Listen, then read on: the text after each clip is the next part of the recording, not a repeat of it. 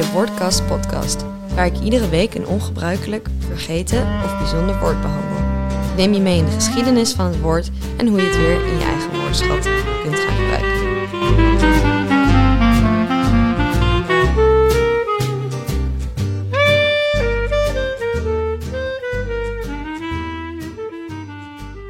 Welkom terug bij de Woorcast podcast.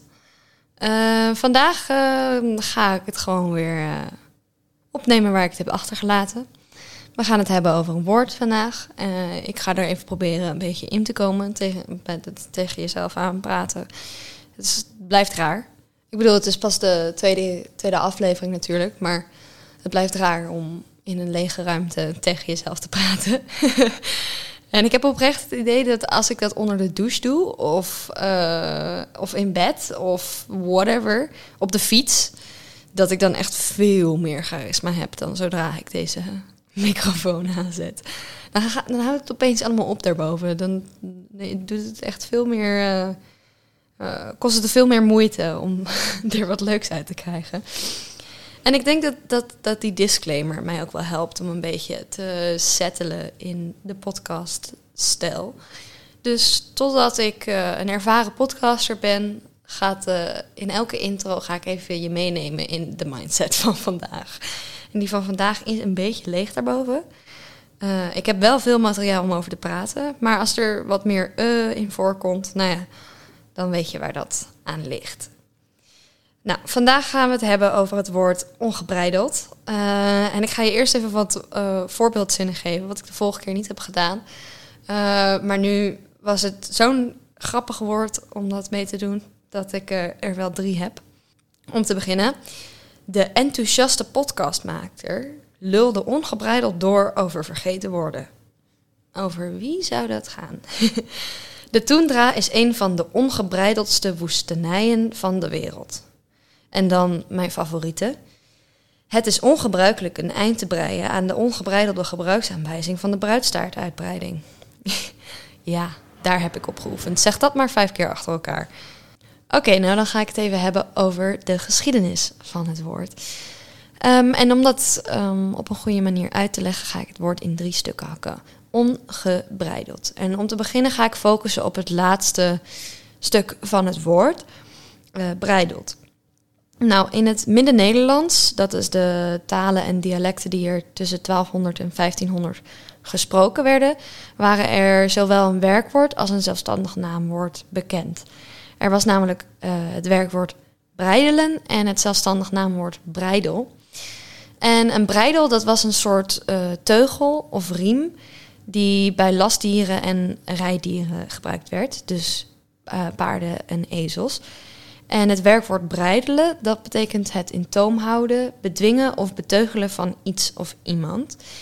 En nou kun je je wel voorstellen dat deze woorden, toen ze nog gebruikt hadden, wel een stel leuke figuratieve uitspraken hadden. En die ga ik je even vertellen. Er was er eentje, op zijn breidel bijten. Dat was zijn spijt verbergen, zich verbijten of zich morrend schikken in het onvermijdelijke.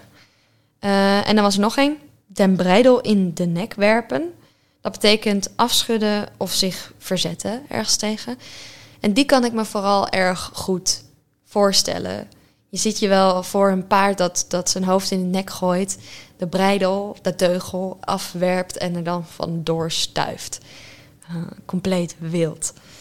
Nou ja, dan weet je dus wat het woord breidel inhoudt en waar het vandaan komt. En het voorvoegsel ge. In dit geval wordt het door dat toevoegen aan het woord breidel de omschrijving van het proces van het werkwoord. En dat klinkt een beetje abstract, maar wat ik daarmee bedoel is, nou, stel je bijvoorbeeld de woorden geschrijf, getik, getyp of gespeel voor. Het is dan niet langer het werkwoord zelf, maar eerder een soort beschrijving of aanduiding van het proces van het werkwoord. En dat is wat het ge hier ook doet. Dus gebreidel of gebreideld wordt dus een soort van omschrijving van het proces. En het is anders dan wanneer je ge aan de werkwoorden dichten of bouwen of bakken toevoegt. Dan heb je namelijk gedicht, gebouw, gebak. En dat wordt een zelfstandig naamwoord. Maar dit is dus niet een zelfstandig naamwoord, maar eerder een soort van actuele beschrijving van wat er plaatsvindt. Ik hoop dat het niet te abstract is. En je begrijpt wat ik bedoel. Moving on. Dan hebben we nog het voorvoegsel on. En dat is in dit geval gewoon de ontkennende versie van gebreideld, vormt het, door het on toe te voegen. Dus ja, dan kom je aan bij de huidige definitie van het woord. Tomeloos, bandeloos, teugelloos, onbeheerst, ongetemd. En nou, zoals de dikke Van Dalen het zou zeggen, onbeheerst of bandeloos. Nou, dat was het woord ongebreideld. Wat ik zo interessant vind aan dit woord is dat het een soort van vastzit aan de tegenovergestelde betekenis van ongebreideld. Je kan niet het woord ongebreideld hebben zonder het woord gebreideld. Je kan niet losbreken zonder dat je eerst ergens aan vast zat. En dus op die manier beschrijft dit woord in zichzelf heel erg mooi wat het betekent. Net als dat er geen goed kan bestaan zonder dat er kwaad is. Dat er geen licht kan zijn zonder dat er donker is. Nou ja, het klinkt allemaal een beetje cheesy. Maar ja, dat vond ik wel heel bijzonder en mooi aan dit woord. Ja, dat was de tweede aflevering. Ik hoop dat jullie het interessant vonden. Ik vond het zelf weer hartstikke leuk om onderzoek ernaar te doen. En om met trillende stem weer in de podcaststudio te zitten. Het blijft spannend. Bij deze nog even Lara bedanken voor de prachtige omslag. Zoek haar even op. Ik zet in de beschrijving haar Instagram en haar website. Ze is super getalenteerd. Dankjewel, Lara. En ik wil ook nog even het Woordenboek der Nederlandse Taal bedanken, waar ik al mijn informatie, of niet al mijn informatie, maar heel veel van mijn informatie uithaal.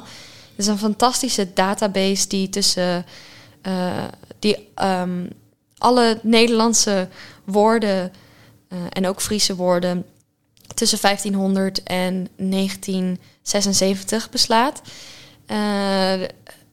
Om even wat cijferfeitjes te geven. Als je alle boeken van het Woordenboek der Nederlandse Taal op een boekenplank zou zetten, dan zou je 3 meter aan boekplank nodig hebben. En er is 134 jaren aan werk ingestoken. En er zijn zeker 95.000 hoofdtrefwoorden te vinden. En dan hebben ze het nog niet eens over de 400.000 trefwoorden die je kan gebruiken.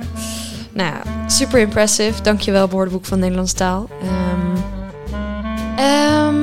En ja, nou, als je het interessant vindt, volgende week komt er weer een podcast.